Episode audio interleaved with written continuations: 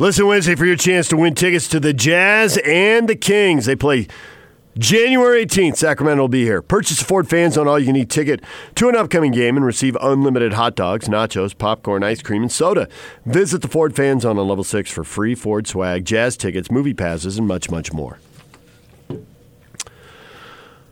DJ PK this morning. We've been talking Utah Jazz. The win streak is five in a row. They're going for six in a row tonight in New Orleans against the Pelicans. It'll be 11 out of 12. A lot of people expecting wins. Ryan asked when the next time they'll lose is. Ian says probably April, late April. You said the, when the win streak gets in the 20s, then you'll be excited about it. Five game win streaks are kind of a dime a dozen in the uh, in the NBA.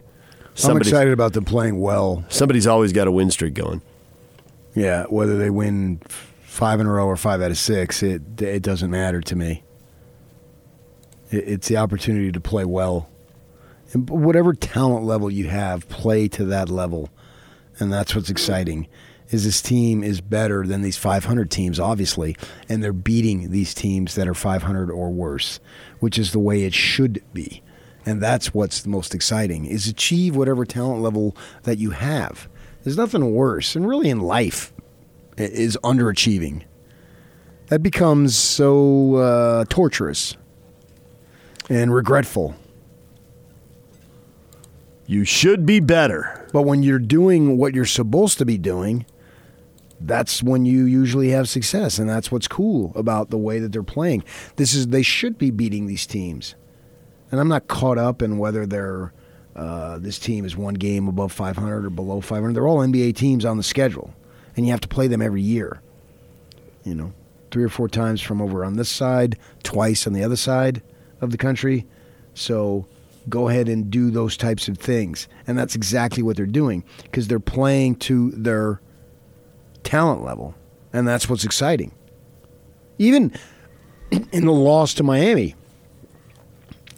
they played fairly close to their talent level. And then the one of the guys that you acquired expecting to have a significant impact is giving you zero. So that becomes a plus, I believe, when Conley gets himself healthy. So you will have what are we? We're like five weeks away from the trade deadline. You'll have, in a sense, I don't know when he's going to come back. Next week, the week after, I, have no idea. Well, he, um, you know, since he already came back once and re-injured it, yeah. uh, so take the, the outside. I think they're going to be conservative with this. So then you're making an acquisition, in a sense, that you haven't had for weeks, and you really haven't had the Mike Conley that we've expected, but maybe uh, less than a handful of games. So that's exciting too. To see the opportunity for him to return. And I think he's savvy enough and veteran enough not to come in and start just jacking up a bunch of shots and this is my team and I come back like I did when I was hurt in Memphis or whenever those situations were. I wasn't following the situation in Memphis like we do here. But you would think that when if he would have missed games when he came back, he's like, okay, he assumes his role. I don't think that he'll come in and just start being dominant, being a ball hog by any stretch. I mean, he's had an opportunity. He's he sees even more than the rest of us how well the team is playing. He's got a front row seat, literally. So that, to me, his return will be a positive. Be interesting to see whose minutes he takes. Are they going to shave uh, a few minutes off everybody's playing time? Are they going to sit somebody down? Because Mudiay's been playing better. Uh, some of Mudiay's minutes or some of Clarkson's minutes. Try not to play Donovan Mitchell such big minutes. Seen a lot of games where Donovan's at 35 minutes, even more than that. Yeah, that's where I think it would come. Is maybe you can uh, buy some more minutes for Mitchell on the bench to get more of a blow, and so reduce his minutes because the other guys are not playing extended minutes. If you're in the 20s, uh, particularly you're you're in your age group, the 20s, and you're playing in the 20 you minute not, break. You should not be exhausted. No, you know, occasionally you'll have some fatigue if it's a lot of travel and stuff, but overall, you know, a couple of good nights sleeps and you should be able to be ready to go at that age. So that's the way I think that would be. And I think he'll you'll see a concerted effort for that man to fit in uh, rather than just be okay. I got to get uh, I got to get my twenty.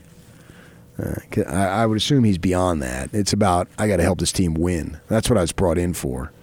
And then as the season progresses, if he's doing that and blending in, helping the team win, then I see naturally if he's playing to the capability that he's shown for over a decade in the league, then I think naturally that he'll be receiving more minutes, and it'll be something that you, it won't be so startling. It'll just happen, and it'll be a natural evolution, and that will, that will help. And, and guys may get a couple of minutes cut here and there, but as long as the team is winning, nobody cares. There is that. Yeah. Just win, baby. Right. That's ultimately that's all that matters. After that, everyone will adjust. I mean, every, every one of them is millionaires, probably making way more money than they ever thought possible. So they're all living the high life that way. So, and it's a good situation. So I, th- I think that I think Conley's return will be a positive. and I anticipate that, and I look forward to that. But the, the great thing about it is you're not counting the days. Seemed like a couple years back when George Hill was injured. When's George Hill Still to be healthy again? Man, we need him. How's how's the toe today? You know what I mean? Yep. Oh, we've seen it with multiple players. Frustrated with uh, Boozer's long term injuries. Kirilenko. Say Andre. When is Yeah. Andre coming back? I'll be back three weeks from tomorrow. Yeah. Yeah, I don't know about Kirilenko. I would disagree on that Well, at the, at the, by the last year. because I don't I don't know year that was he like was that. such a big positive to have on your team. Eventually, but early he was. But it was an every year thing with him. But it seemed like Hill was the most recent one. Yeah. Of man, we need this guy back. How's the toe? How's he walking today? How's he feeling? Conley's got a, a significant injury to causing him to miss a bunch of games, and no one's really sweating it. We don't even hear about it. Maybe a little bit with favors in his back. Uh, yeah, but uh, we, we, it seemed like we we came to that was like a a, a, a Neto thing. Not quite as bad, but with Neto, it seemed like if he played two or three games, he was going to miss a few games. So we just kind of rolled with that. Uh, favors, yeah. What, how's Favors going to be feeling today? But Favors, at his best, here in recent years, Favors was a role player. Not to diminish his role because he was very good at that. But playing halftime, Yeah. as opposed to we were just talking about Donovan playing 35 minutes Yeah, or and- more. And, Hill was playing big minutes, and he was a difference maker when he was healthy that one season. And I expect Conley will be a difference maker when he's healthy, or at least contribute to making a difference. He may not literally himself individually be an in, a difference maker, but he can add to the parts that can help it. Well, and the other thing, figuring out where he fits in is, uh, you know, they've aside from him, they've had a really run in good health, and that may not last. So they may need him back because somebody else rolls an ankle and is out for a couple weeks. That uh, all those decisions may fix themselves. Yeah, I would imagine that that would come.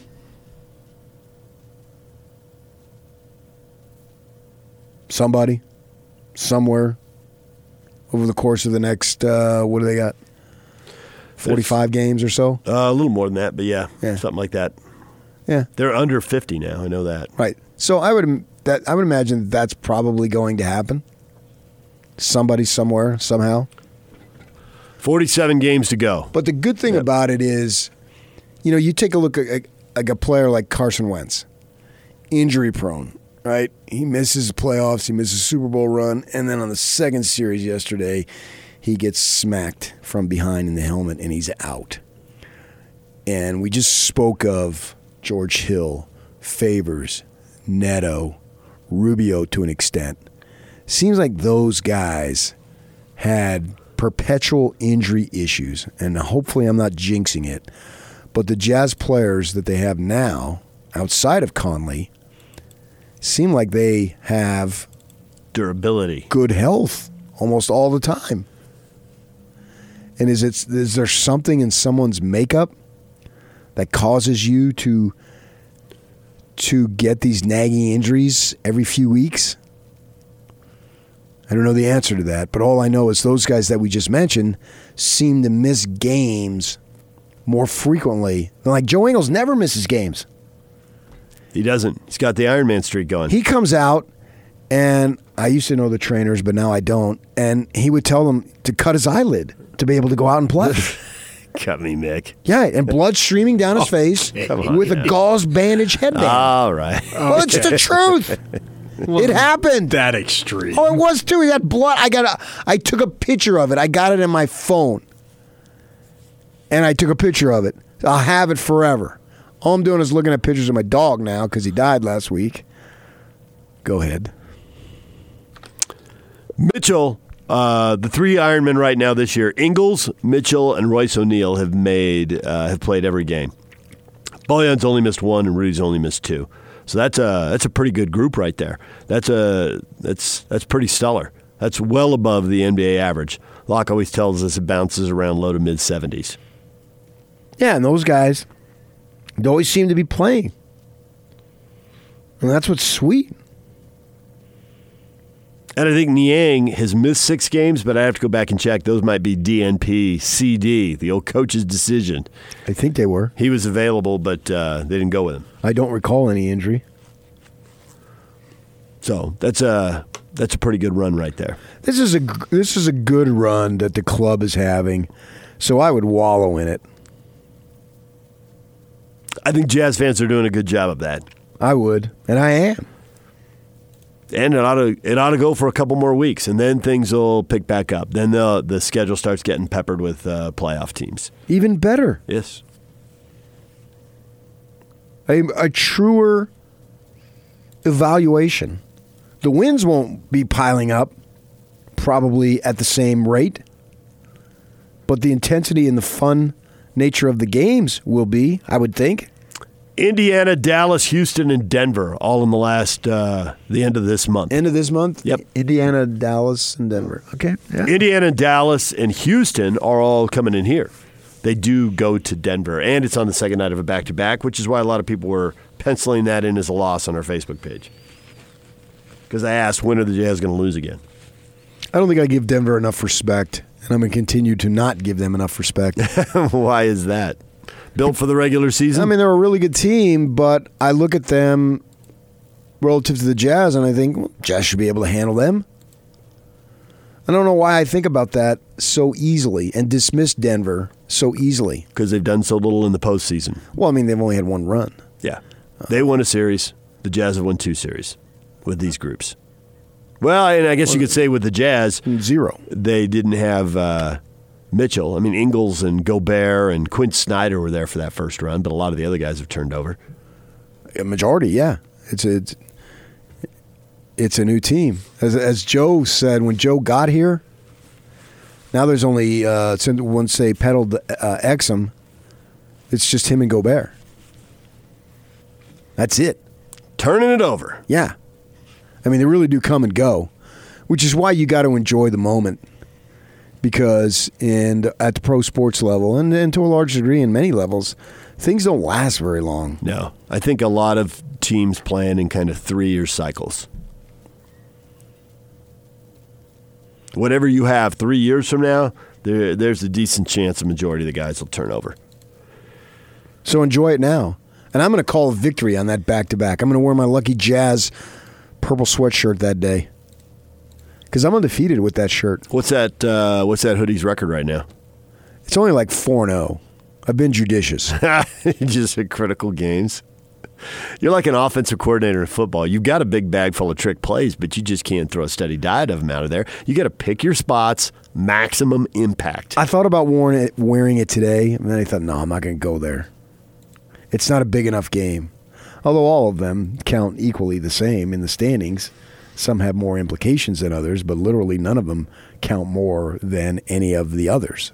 They're all literally one, especially So- at this point. So you're going to save it for the 20th? Save it for the Pacers? Because they need everything they can get against the Pacers. When the Pacers were working them, Yeah, but that was Working yeah, that was a bad stretch. it, and also the roster was different then. The, that was it was a difficult road trip. They played a lot of good teams all in a row, and they hadn't made all these moves yet. They didn't have Clarkson at that point. They hadn't made the change at backup center. They hadn't elevated Niang's role. Uh, obviously, they've made multiple decisions here that have keyed this. I'd have to go back and check, but I think Ingles was still in the bench group. He might have. That might have been right about the time he went into the starting lineup. Uh, yeah.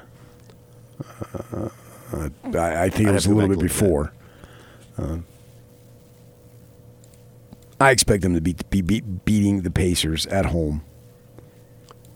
Let's go. Yeah, I think that was a different team, and and sometimes you see that over the course of seasons is that things change because we talk about how things change and you can't really uh, get used to something over the long term. But then in the next breath, wow, the NBA season's such a long season. So we're doing a little bit of talking out of both sides of the mouth. But I guess both can be true. In the big picture, the uh, roster turns over every couple years. There's significant change, but in the course of the season, you can see so many ebbs and flows because you play so many games. It doesn't necessarily have the staying power from season to season, but within the season, there's stretches. The Lakers didn't they lose four in a row here recently? They did. Yeah. So the Jazz had that, and that was that was awful, man. That was like, oh my gosh, these guys suck. They're getting killed. They're getting down. What were they down by forty against? Uh, was it Toronto? Yes. Yeah, I mean that was that couldn't have been worse, right? But even though we say these things don't last very long, that seems like it was a long time ago. Lakers lost to Indiana, Milwaukee, Denver, and LA. And does that bring into question how good they will be in the playoffs? Can say it was the regular season, and LeBron knew it was the regular season. Do you think he did? And he'll crank it up in the playoffs. But will every yeah, but uh, will every, win Christmas Day? Will everybody else be able to? Yeah. Oh, I, I actually think he absolutely did. They lost three in a row at that point, and everybody's watching. Yeah, he wanted to win Christmas Day. And it was Christmas night, wasn't it? And then they ended the streak because they got to play Portland, team with the losing record. I can't say necessarily because it's too early that this thing is wide open. But right now, my inclination and intuition is to say there's four or five teams that could have a shot to represent the conference. But I want more evidence. I may, I, I, when I say that, there's six teams close by records. When you say four or five, which one or two are you kicking out of the pool? I, well, I'm, injuries are going to factor in, so oh, I don't okay. know yet. That's what okay. I'm saying. I don't know I'm just going. I'm just looking at the group and saying, all right, four or five of these, maybe all six, but four or five of these teams, I could pick one, but I may change that. I want to be subject. I want the availability to the the opportunity to subject to change my opinion because we're still not at the halfway point. So March 15th, I may say, "Oh no, no, this is that's clearly not the case. What I thought at the beginning of January is completely different in March, and I may have one, two, maybe three teams that have really pulled away, and they are the dominant teams. I don't anticipate that happening, but I think there's a decent enough possibility to where I want to reserve judgment until we get there. The stat geeks at 538.com, you know, they'll play out the computer simulations a gazillion times. They've got six teams with a chance of going, but the Clippers a 33% chance of getting the finals, the Lakers a 32. So basically, they're saying the other four teams have about a one third chance of getting there, and they split it up with the Rockets at 23%, the Nuggets at five, the Jazz at three, and the Mavericks at three.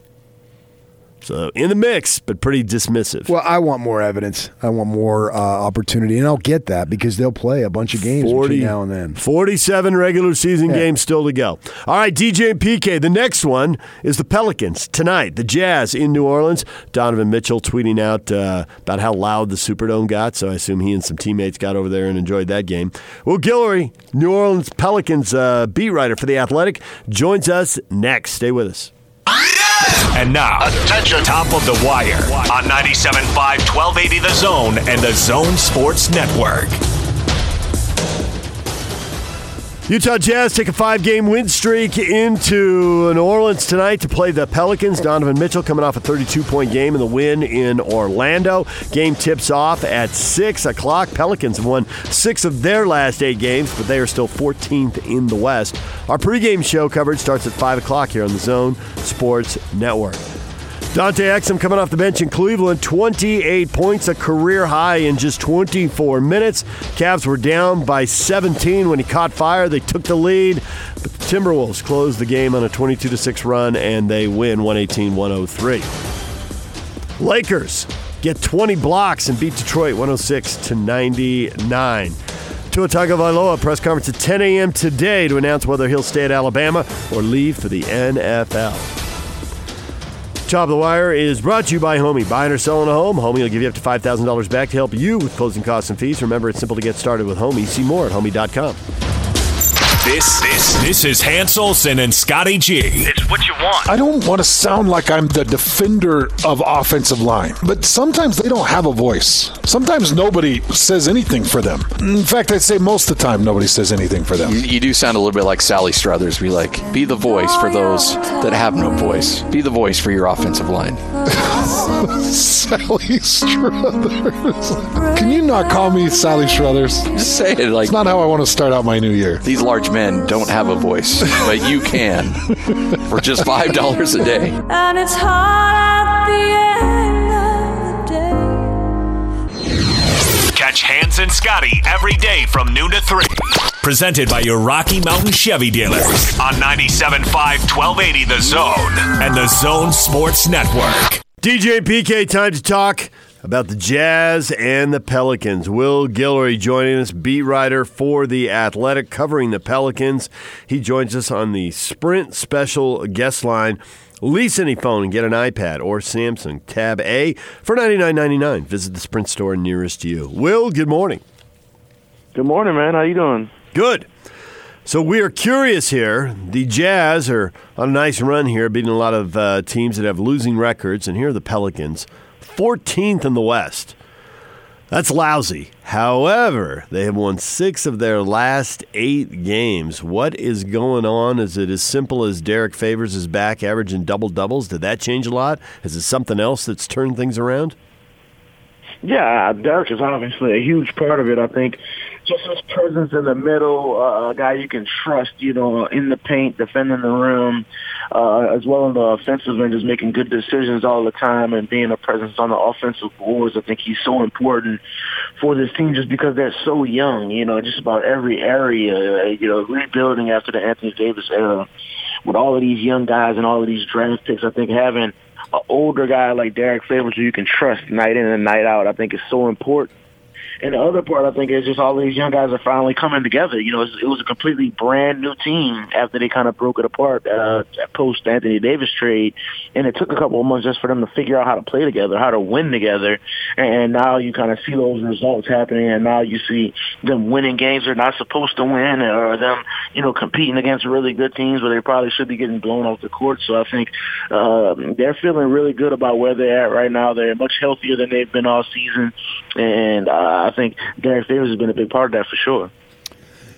so when they were losing, we'd heard some rumors out there, rumblings. You know, they've got some veteran players in addition to the young guys. Obviously, a Jrue Holiday and a JJ Redick. Those guys have been around for several years and are proven commodities in this league. And we heard that maybe they might want to be interested in trading these guys. is that something that is on the back burner now that they're playing well? Yeah, I think definitely. Uh, I think even during the losing, the people within the front office are kind of pushing back on the idea that they would ever want to deal uh, any of their vet guys. I think uh, they, they they think very highly of Jrue Holiday. They think of him as not only a, a huge presence on the court, but obviously a guy that that has a, a great effect on all of these young guys in the locker room. Just the work ethic he brings, just the positive approach he has every game. I think they they love that presence in the locker room. A guy that can set a good example for all of these young guys. And I think the same thing is true for JJ Redick. But now that they're winning, uh, I think they're feeling really good about where they're at. And obviously Zion Williamson's return is right around the corner. And the thing about the Western Conference this year is that they went on a 13 game losing streak, started off 6 and 22. And they're still right there for the seed. You know, they can win a few more games and be right there. So I think uh, that helps them a lot. The fact that they don't have to feel like the, the, the season is already lost because they got off to such a horrible start. Uh, they can keep winning and kind of, you know, keep moving in a positive direction. Then, then uh, making a run for the playoffs is, is a really uh, something that can really happen for this team, which is crazy to think. Uh, but I, I think that they feel like they're putting it together at the right time, and they can start stacking some wins up here with the schedule starting to ease up a bit, and they can make a push and kind of become a scary team going into the playoffs just because they got so many different weapons, and they're tough to handle when all of those guys are clicking. And then you got this wild card like Zion Williamson coming in, and they're feeling pretty good about where they're at. Obviously, uh, this Utah team they're going to play tonight is going to be a big test. Uh, but I think they're they're they're feeling like they're trending in the right direction, and they got the pieces to, to kind of make a push here for that eight seed. I get why you want veteran players around uh, a team that's got some young guys, and you know, show guys like Zion. This is I'm a vet. This is how this is how you do it in the NBA. But JJ Redick's 35 years old and he's shooting 41% from three. You know, if I were in the Pelican front office, I might sit around and say, "No way, no way," and I'd push back on all the rumors, just trying to drive the price up. Yeah, absolutely. I mean, that's the kind of the game everybody plays. But I think uh, the one thing about JJ that makes him so interesting is that he's a guy that's never really pushed for for that kind of I want to be on a championship team right now thing. I mean, because think about it. Last summer he was a free agent and he had that opportunity, and he looked around at the, the NBA and said, "I want to go to that New Orleans situation." Even after Anthony Davis is gone, and understanding that that team was going to be building around Zion Williamson and Jaxson Hayes and Nickeil Alexander Walker and all of these young guys. And I think JJ is one of those guys who just embraces these type of challenges and he wants to be on a team with young guys and be that veteran voice that kind of, you know, guides those guys in the right direction. Obviously it doesn't hurt that he's got, you know, a hundred dookies on the team as well that he can kind of talk to every now and then.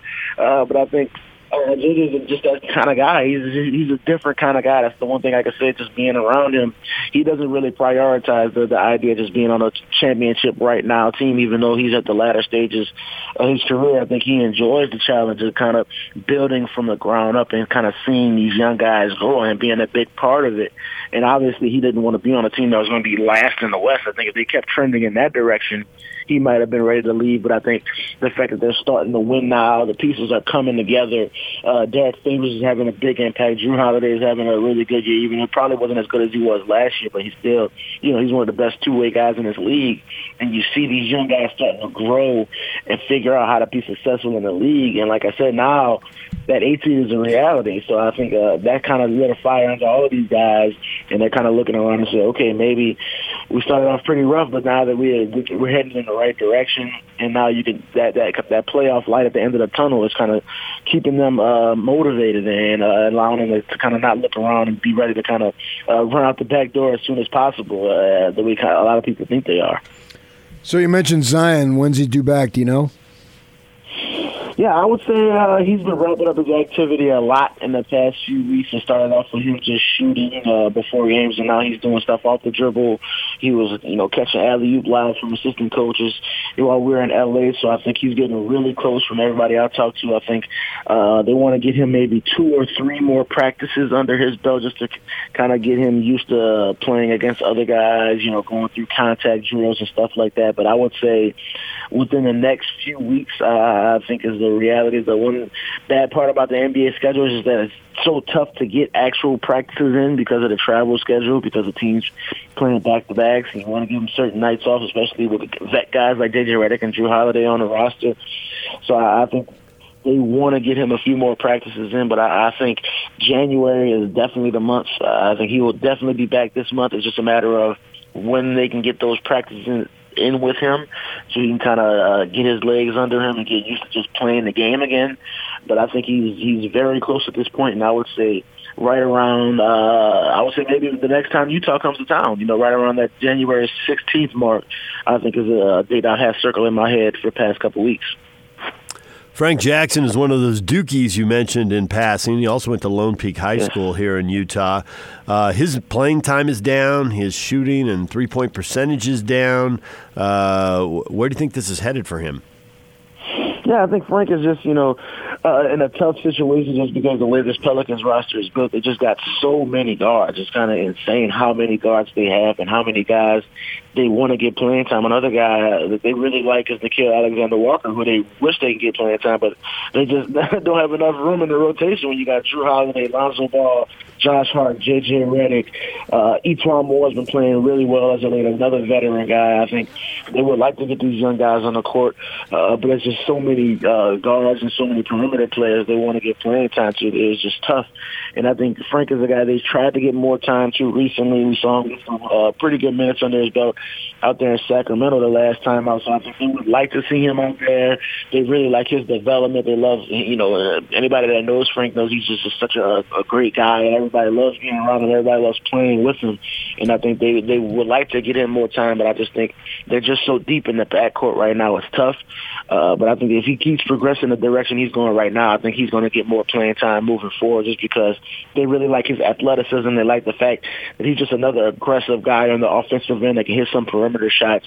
And they want to have those guys around, uh, obviously, the Zion Williamsons and Brandon Ingrams of the world because uh, the more attention those guys get, the more shots Frank Jackson can hit, uh, you know, from the perimeter. And I think that's something he can uh, find a lot of success doing. It's just a matter of you know, being more consistent and just being a better presence on the defensive end, which is something, you know, all guy, young guys have to go through. But I think he's starting to trend in the right direction. And the fact that he's been committed, even though his, his minutes have been up and down, I think that's something the team uh, really likes about him, and they would like to see him on the court more often. How come Lonzo Ball's father hasn't created the furor that he would do in Los Angeles? well, I think it's kind of fortunate for Lonzo that his younger youngest brother uh, LaMelo's out there in Australia trying to trying to become the next number one pick in, in this summer's draft. So I think uh, LaVar's kind of been a little busy with that. We got to see a Lavar side out there in LA though when they played the Lakers, you know, a couple of days ago. So that was something kind of to see him sitting courtside again and walk around in the hallways and stuff like that. But I think just being in New Orleans, I think it's good for Lonzo uh, just to kind of be away from that circus that was surrounding him in L.A. I think uh, I, I talk to people all the time about how crazy it is that Lonzo uh, kind of came from LaVar just because they're so polar opposite in their personalities. And, and LaVar is this boisterous, you know, uh, kind of guy who who talks all kind of trash and tells everybody how great he is and how great his sons are.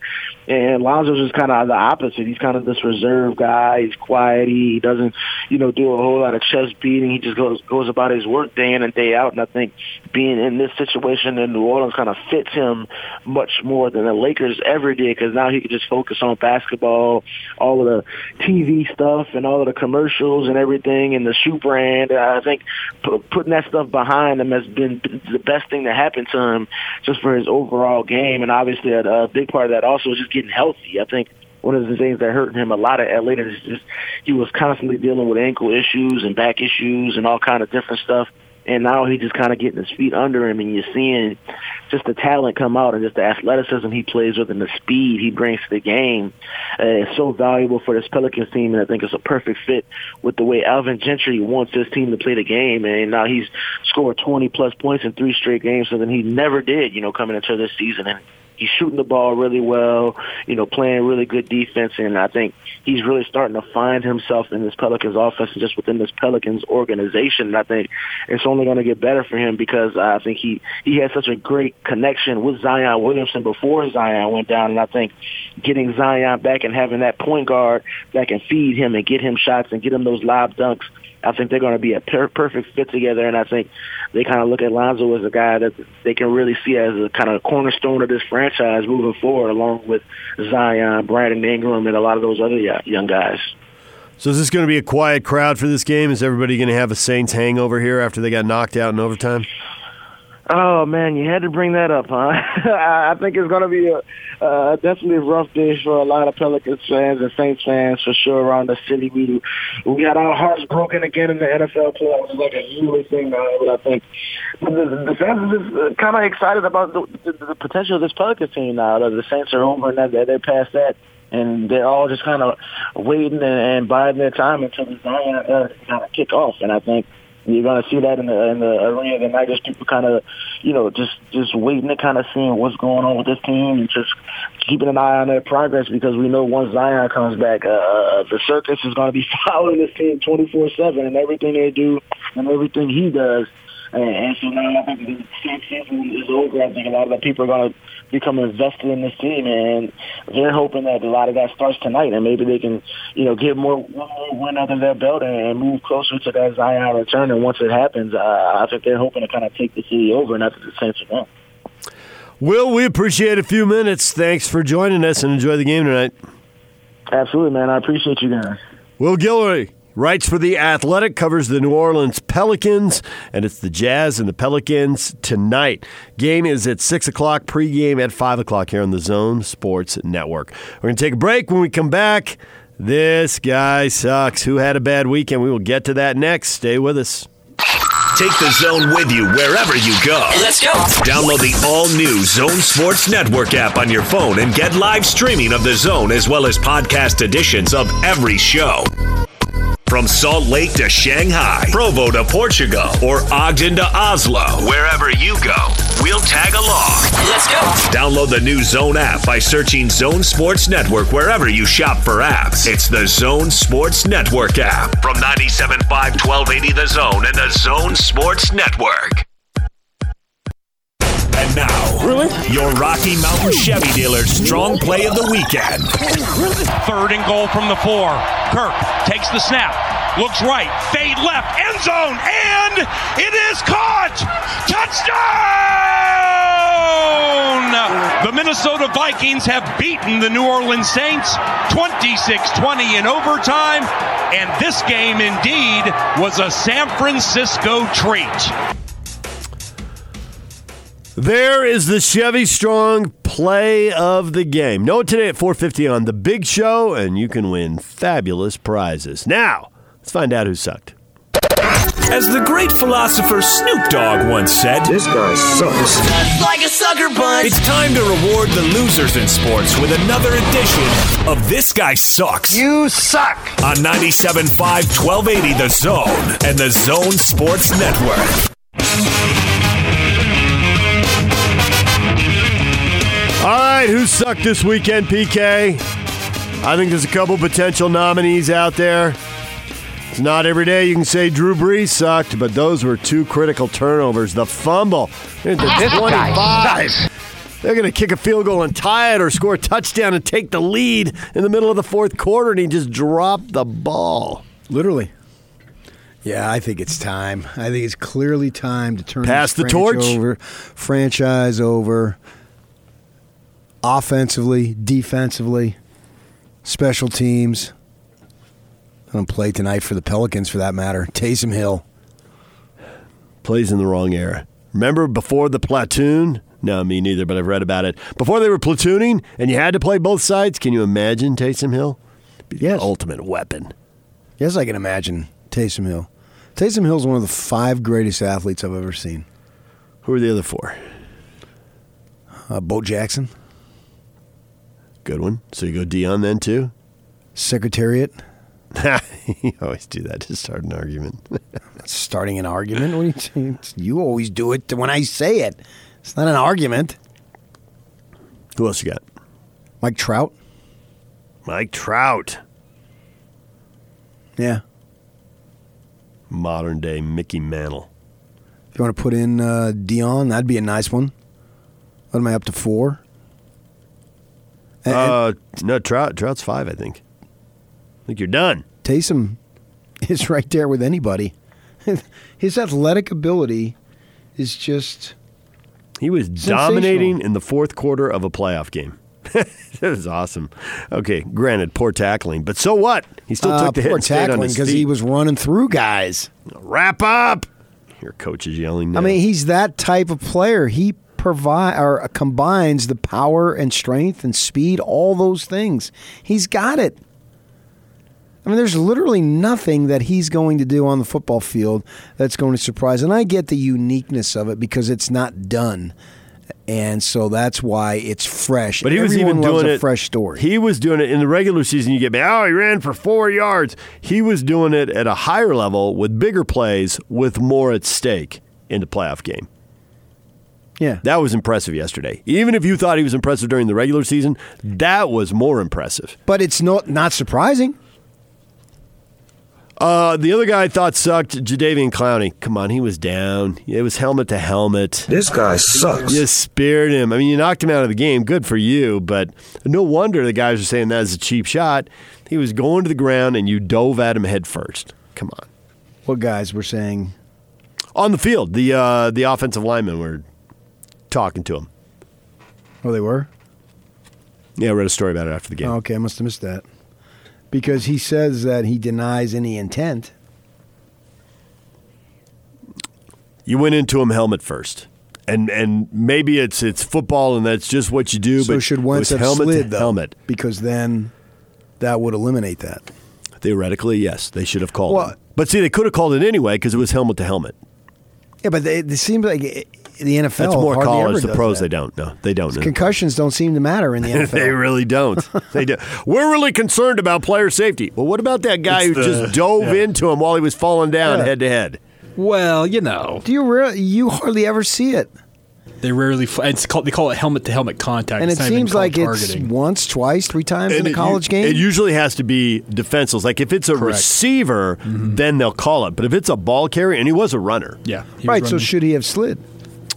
Uh, well, in retrospect, it's easy Yes. to say absolutely That- he that should. comes up with the- and, and you know he always slide Yes, I, I think so. I think the quarterback's too valuable. unless it's fourth I- and whatever, and you I think need that, particular yardage. I think quarterbacks. I think we're seeing more quarterbacks get good at still running and extending plays, and sometimes taking off downfield. I think the the master. Lots of people do it. Uh, now Lamar Jackson makes more big plays, but I think Russell Wilson makes big plays without putting himself at risk better than anybody.